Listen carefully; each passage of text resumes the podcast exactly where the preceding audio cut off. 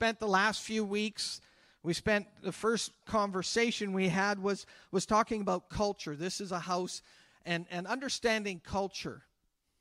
A house is known by the inhabitants or who is in the house. I've walked into homes and I've I've been so um, put at peace and at rest going into a home. And I've walked into homes. Um, I remember one time walking into a home with Pastor Nelson, and the home was just in disarray. And you can pick up on those things. You can pick up on those things. And that's that's part of a culture, that's part of, of the makeup of a home. And and so we talked a little bit about the culture. And in today's day and age, there is a strong push on just doing what everybody else does just doing what everything everybody else does. Don't don't don't go against this. Don't go against that. And yet when i find the word of god sometimes there's things happening in the world around us that do not line up with god's word. And i think it's a challenge in today's world to live according to the word of god compared to what other people are saying. What i find interesting is what somebody says one day they may change a week later and what they changed a week later, they might change a month later. I've, I've seen the scale sliding and moving and the goalposts changing. But what I found with God's word is his word never changes. I don't know about you, but I'm so thankful for that.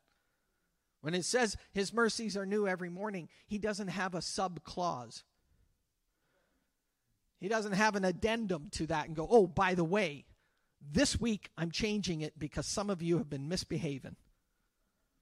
And, and then, and then we, we do okay, and he goes, okay, well, you know what? I think we still need to, to have this little provision like, yes, my mercies are new every morning, but no, his mercies are new every morning.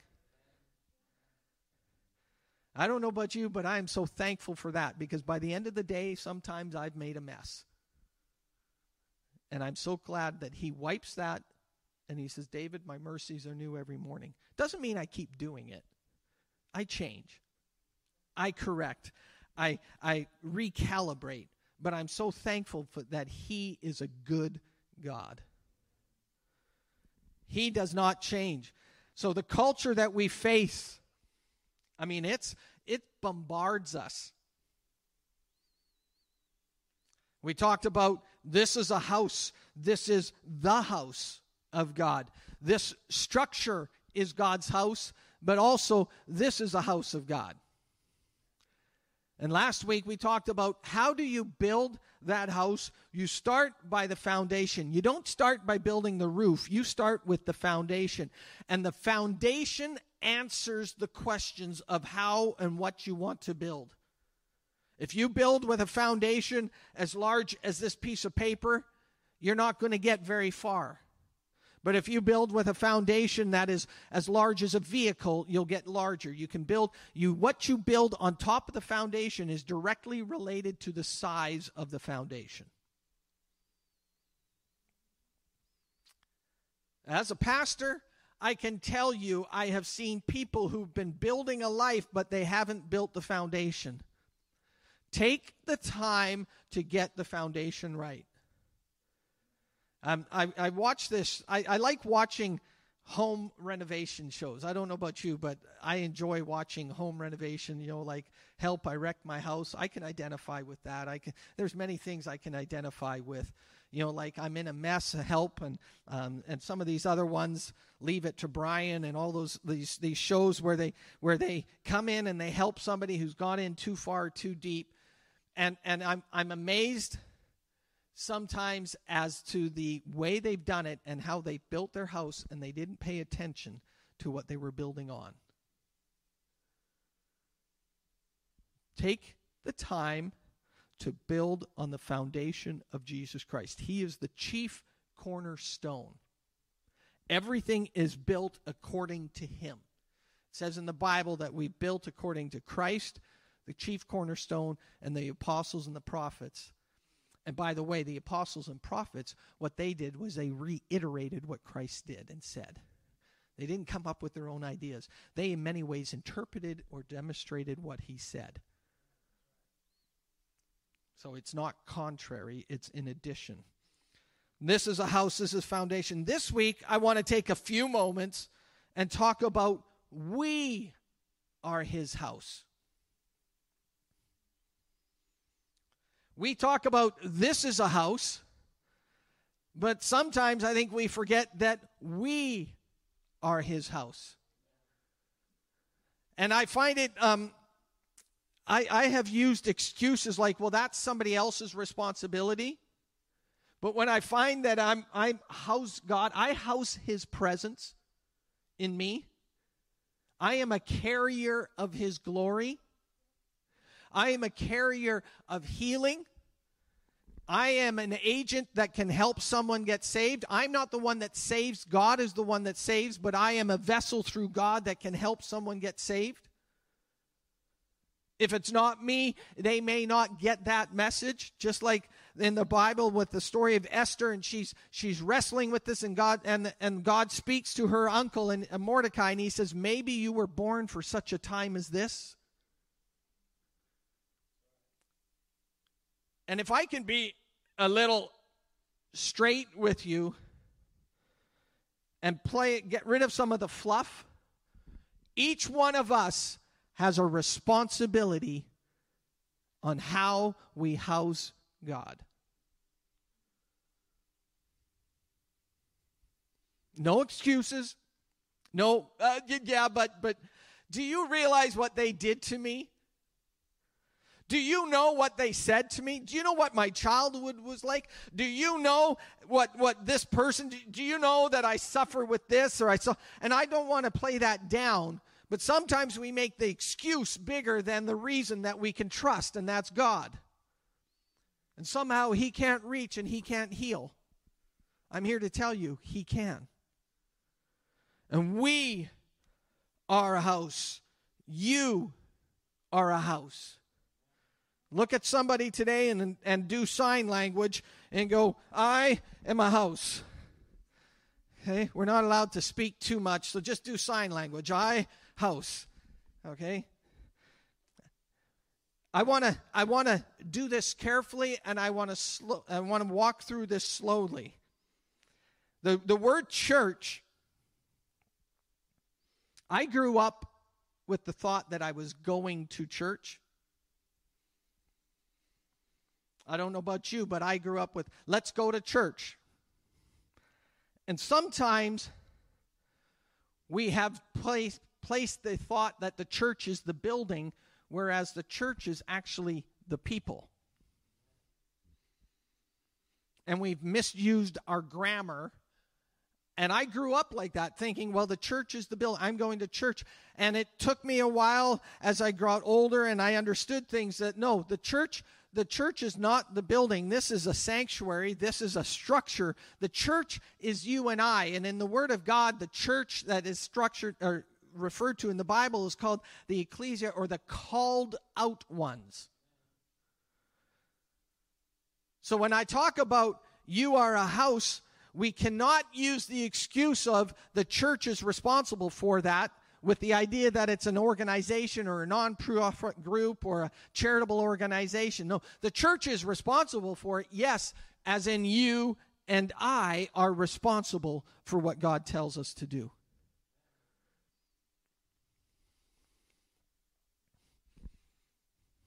I've got a couple amens. I'm thankful for that. If you can turn in your Bibles to 1 Corinthians, I want to show you a few passages of Scripture that talk about this is a house, I am a house, you are a house. And in 1 Corinthians chapter 3, Paul is, is talking to them and, and he talks about foundations for living. He talks about how to live life. And, and we've gone to this verse a couple times in the last couple weeks. But in verse 6, he says, I planted, Apollos watered, but God was causing the growth. And what he's trying to do is let them see how God is involved. And actually, if you continue reading that, he says, the guy that waters and the guy that plants, it's irrelevant. It's God who brings the increase.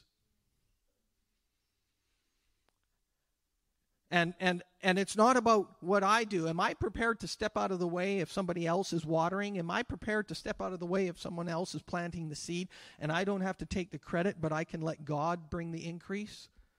And Paul was saying, listen, it's not about me, it's about God. He says, and, and it's he, God was causing the growth. And then in verse 9, he continues with that. And he says, For we, you and I, are God's fellow workers. You are God's field, God's building. You are God's building. I find the, the more I read the scriptures, the less excuses I get. I am God's building. Can we just make it real simple today? I am God's building. I am God's building. I am his house. And, and he says, he says, we are God's fellows workers. I find this amazing because he says we're fellow workers, and, and yet we're his field. He gives some picturesque language here, or we are his building. I am the building that God inhabits. I am the building that God inhabits. And as you know, he made me funny, hilarious. God has built me with this amazing sense of humor, and some of us don't have that, but it's okay. I've got it for you. But we are God's building. And each one of us, if you go through the book of Corinthians, the first and the second book, you will find that God has given each one of us special abilities, special gifts, special ministry. Every one of us is unique but each one of us is his building. And in Peter, it says we are lively stones built a spiritual habitation. He goes, he goes, you guys, you're God's building. And then if you continue down to verse 16, actually, verse verse 10, we talked about laying a foundation and, and 11 no foundation can you lay which is jesus christ. And then he goes now if any man listen to this if any man builds on the foundation in other words each one of us actually builds on jesus christ. I'm going to say something here and i hope i get your attention. God wants to build your life but he also wants you to build your life. You and I have a responsibility to build our life. What's amazing with God is he says, I will also, I'm building my church. When he says that in the in the gospels, I'm building my church, he is not just building the structure, he's building me. But then he also says, not only am I building you, but you also build yourself the decisions you make, the friends you keep, the money you spend, the time you do this, the time you do that, the career you choose. Those are all things that you build your life. And if you don't build them with Jesus as the cornerstone, you're wasting your time. And we are a house here at Solid Rock. We are a house. We are God's house, but also we are one, but we also are many. And I find it in the challenges when the many come together because many usually means there are many unique people.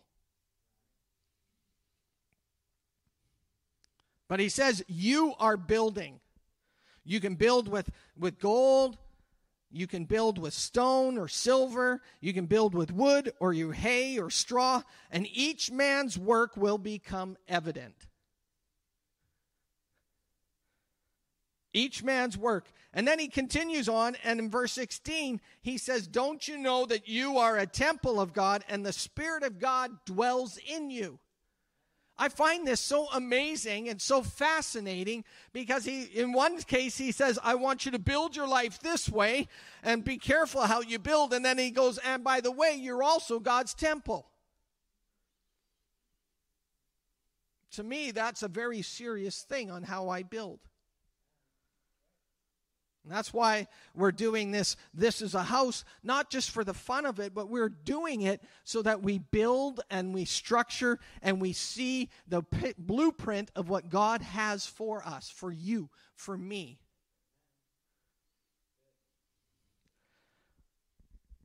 You want to know a foundational principle for living?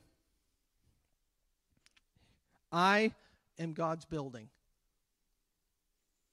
Start with that. You're writing notes, a foundation for how you live.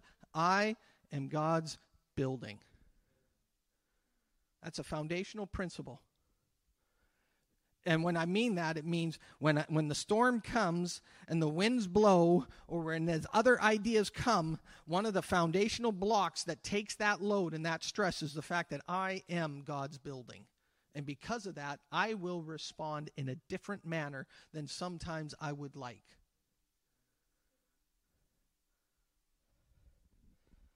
Build carefully. Verse 10, each man must be careful how he builds on that foundation. Don't just take my word for it. Please, don't just take my word for it. Study it yourself. Be convinced of what God's word says. But build carefully. If I was to phrase this and these verses from 1 Corinthians, I would say, This is a house built well. And I want to challenge you to have that statement in your mind. I am a house built well. I believe that each one of us can withstand the struggles and the temptations of this world better than somebody who doesn't have Jesus Christ as their foundation, strictly because we have the foundation stone that everything is anchored on. Everything. Uh, this is a house built well. I am a house built well. I am a house whose foundation is Jesus. You and I are the architect of how we build.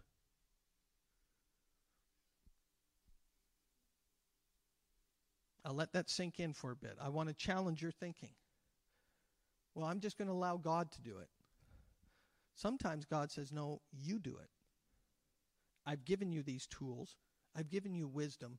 Build your house with wisdom. I've given you advice. Build your house with this. Build your house this way. In, in Matthew, he says, if you build, if you hear and you do, you'll be considered a wise man who built his house on the rock. If you just listen and you don't do, you're not wise. And the last time I checked, doing had everything to do with me and not so much to do with God.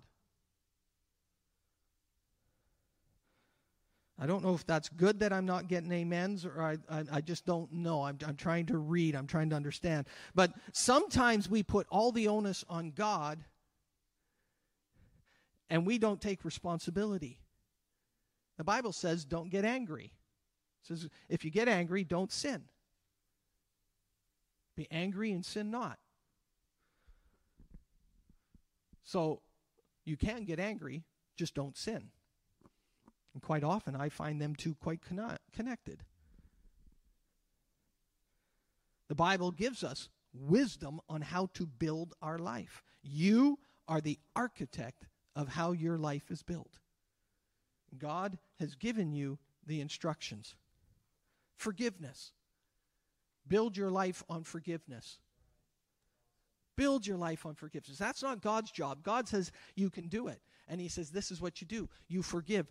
Don't keep records of what people have done wrong to you. I have found I can't keep records of because after a while they start to control me. I can't I have to forgive. I have to keep a current. I don't I don't let those things sit and foster and stay. I can't. Forgive and forgive quickly. Amen. Good word, Pastor. I'm with you. I want you to go to another chapter, 1 Corinthians chapter 6. Just flip over a couple more pages. 1 Corinthians chapter 6. We're doing this a little bit as a teaching. I like to preach, but I think also we need to be taught. Teaching is not bad. So, what I'm trying to do is, I'm trying to teach you a little bit in this sermon today and in the last couple weeks. I want to teach you on how to build a life that can withstand things, that can hold strong, that can be sure, that doesn't get blown over. I want to teach you how to do that. And last week, we talked about one of the foundational principles have the foundation as Jesus as your cornerstone. Not my idea, God's idea. And here's another one. You want to build your life? In 1 Corinthians chapter 6, verse 16, or verse 13. Actually, listen to this. All things are lawful for me, but not all things are profitable. I hear a lot of people saying all things are lawful. But I don't hear them say, but some things aren't so good for me. All things are lawful, but I will not be mastered by anything. Are you controlled by something? Alcohol, drugs, addictions? You say, well, the Bible says this and that. And actually, what we do is we make excuses for not changing. And we don't make excuses or we don't give reasons to be living a solid biblical life. And you say, you're getting legalistic. No, I'm just getting practical. I'm getting practical. The moment we deal practically, we get the word legalism thrown at us. I don't know about you, but I, oh, you're just being legalistic. Well, call me legalistic, but what I have found in life, I'm so much happier and better off when I don't just do whatever I think I want to do.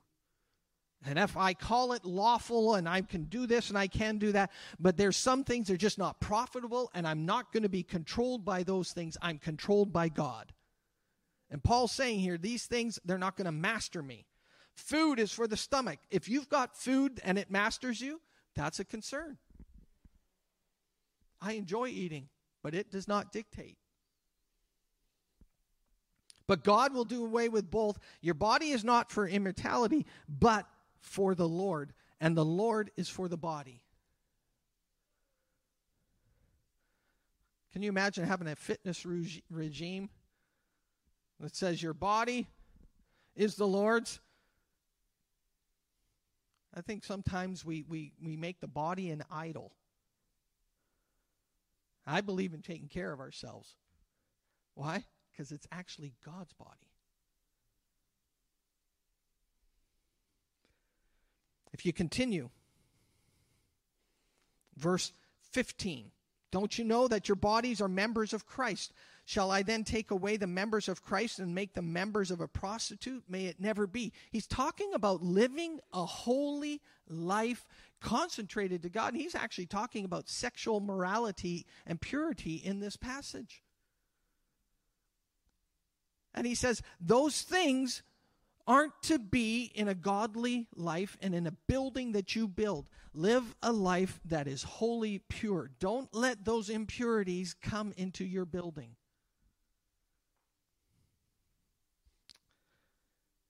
Are you picking up what I'm laying down this morning? I'm not interested in building off of ideas. I'm interested in building off the Word. And in today's day and age, even in Christian circles, we have lots of ideas. I've been caught by them. I probably am using some of them.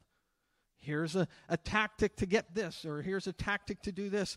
And sometimes we have gotten so distractive with, with the hashtag or with this or with that or social media, and we get all subtract and we forget just to get back to the Word of God, and we spend more time checking our Instagram and our Facebook and everything else, and we don't spend any time reading His Word.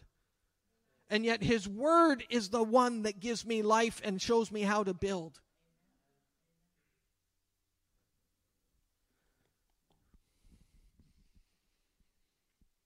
I'm not the boss, I'm the Lord's. He's the boss. Look at somebody and says, He's the boss. He's the boss. What he says goes. I am the house. I find this fascinating. He says, David, you take care of this, but I want to tell you how to take care of it well.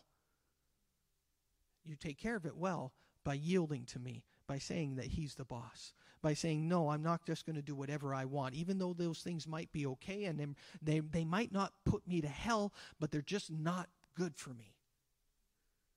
It's just not practical. It's just not the best way of doing it. I've got a better way, and the better way is to yield to God. And I, it doesn't mean you, you say, well, that's not going to be enjoying life. No, I believe the believer that follows Christ is the most content, most happy, most joyful person.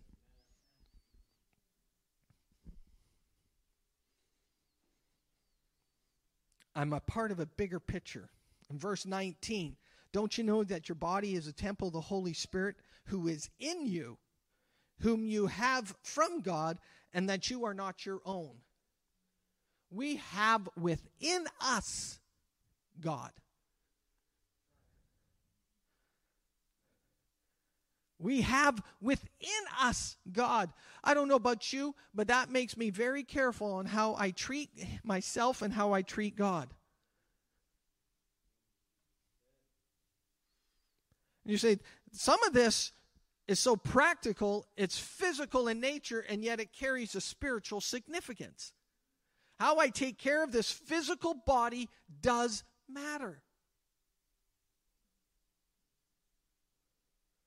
And the way I take care of this physical body is because I have inside of this physical body a spiritual being called God, Holy Spirit, who is omnipotent, powerful, strong, who's mighty, who is wise. And I have him inside of me. And I want to take good care of this physical body, my house, so that he grows and increases. It's fascinating. Sometimes we divide these things apart. And it's, well, it's physical, therefore it has no spiritual significance. No, there are physical things that have tremendous spiritual significance. Your body has amazing physical ability, and it also has amazing spiritual significance. And when we talk about this is a house, this is a house of worship. Isn't just talking about what we do Sunday morning, but this is a house of worship. And when I worship, what I do is I do something for my body and my being, my physical being that I cannot find anywhere else. And I'm strengthened, it says, in the inner man. And so when we take this series and we look at this is a house, don't just look at it and say, well, that's all the church and that's only what I do on Sunday. No, that's what we do 168 hours of the week. I am a house. I'm a house of worship. I am a house of prayer. I am the house that houses the Holy Spirit. And I think sometimes we make it corporate and we don't make it individual. And I find it's both and.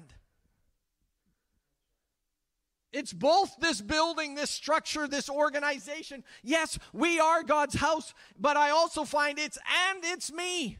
And I believe when we understand the complexity and the fascinating, the intriguing aspect of the mystery of God, of how He can look at us as many, but He also looks at us as one. And if we can understand that and the personal growth and the personal conviction of saying, I am the house of God, and therefore I will be careful of what I do, what I say, and how I respond, we will see other people going, There's something there that I want. Too often, we allow it or we push it off onto the building and we don't take it for ourselves. And Paul here is saying, listen, guys, you are his house. I wrote down, this is a house with no independent living arrangements. I am totally dependent on God. And I am dependent on you. I am dependent on you, Alvaro, Luciana. I'm dependent on Brendan and Alicia. I'm dependent on you. You say, well, no, I don't. I, I, I depend. You, you, you pour into me. You pour into me just like I pour into you. And, and, and, it's, it's, it's just amazing. I find it intriguing. But we walk around talking about boundaries, we talk about rights, we talk about feelings, we talk, and yet when I understand the Word of God, I'm here for you and you're here for me. A body that is amazing, lively stones, as Peter said. And sometimes that's the why, sometimes that says in, in Proverbs that iron sharpens iron. Sometimes there's sparks that fly. Why? Because we're getting better, we're getting stronger. We're getting better. We're getting holier. We're getting, we're fitting together and we're working together. There is, this is a house with no independent living arrangements. I am totally dependent on God and I am dependent on you.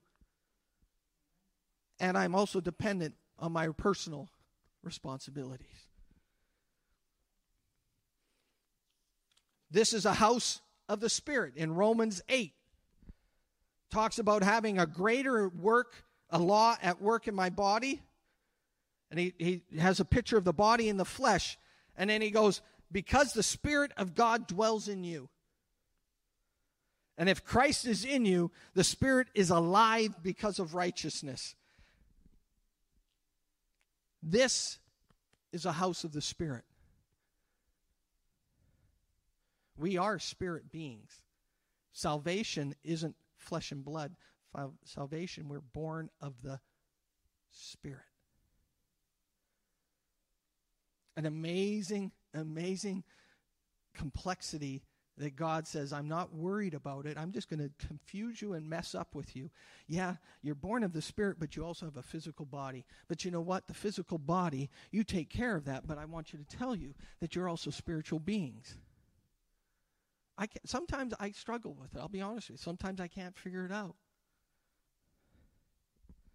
The Spirit God dwells in me. Because of Christ, I'm alive. This is a house of the Spirit. That's in Romans 8. 2 Corinthians chapter 6. He talks about being careful that you don't align or come into agreement with something other than God. He says, don't have idols that take the place of God.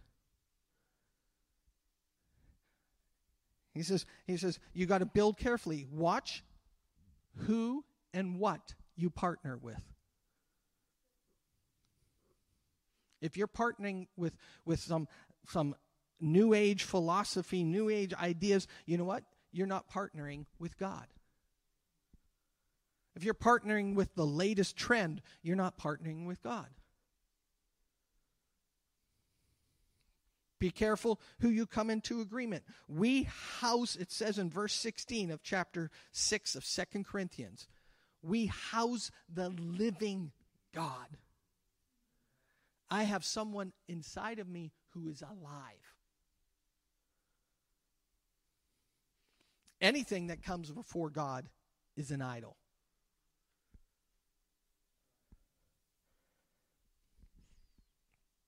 So, this is a house I wrote down, this is a house of careful affections and attractions. Don't have a fatal attraction, have a careful attraction of Him. In Exodus, it says, I'm going to dwell among them. Exodus 29. In John 14, God, Jesus says, I will abide with them. And in John 14 again, it talks about the Spirit of truth, who the world cannot receive because it doesn't see him, know him, but you know him because he abides with you. This is a house of habitation.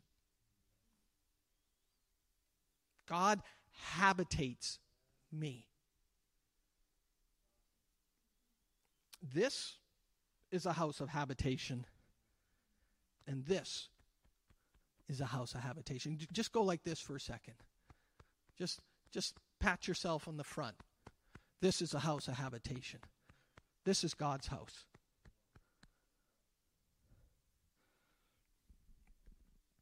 He dwells, he doesn't just camp. He doesn't just have weekend visitation rights, he's got everyday rights. And the last thing I want you to see, talking about this is a house of habitation, in Acts chapter 2, it says when, when the Holy Spirit came, the day of Pentecost arrived, they were together in one place. Suddenly there was a sound and a rush of wind, uh, and it filled the entire house. And it says that they were all filled with the Holy Spirit. Not just covered, filled. In other words, you are a container and a vessel that is full of the Holy Spirit. This is a house of the Holy Spirit. Amen? It's filled with the Spirit. I, I want to be careful as we do this that we don't just jump into the, the, you know, that's a house of worship and all those other attributes. I want us to make sure that we build our house strong and sure and well. And that's why we talked about this is the house of God. This is a foundation, a house built on the foundation of Jesus Christ. And I want to reiterate today not only that, but you and I are the house of God. And as we move forward and we talk about some of these ingredients or some of these attributes, characteristics, I want us to see that these attributes are not just for this structure that we get together in, which is amazing, but it's also something that I carry with me seven days a week. And I believe the world will change when we have that mindset that it's not just one hour on Sunday, but it's six, 168 hours a week that I represent and I am the house of God. Amen. Amen. I want to just say something over you before you exit this morning. The Lord bless you. The Lord keep you. The Lord make his face to shine on you and be gracious to you. The Lord lift up his countenance on you and give you peace. Walk in the blessing of Jesus this week. Amen. God bless you. If you have any tithes and gifts, they are. We have a basket up front. Have an amazing week, and uh, let's see God do amazing things in this body and in your body. Amen.